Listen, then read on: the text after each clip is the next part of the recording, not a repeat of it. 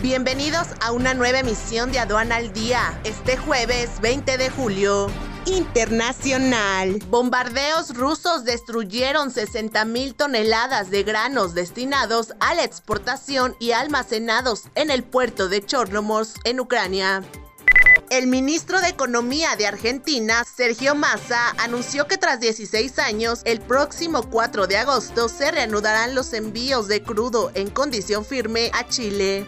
Las exportaciones de pera de Sudáfrica retroceden casi un 20%. Nacional. Exportaciones de Tamaulipas presentan su peor caída en un año. Se reduce 21% en el mes de mayo.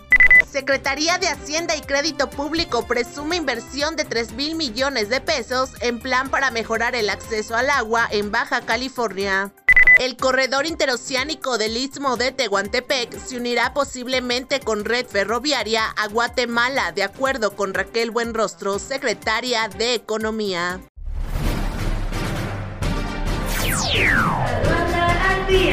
Este es un servicio noticioso de la revista Estrategia Aduanera. EA Radio, la radio aduanera.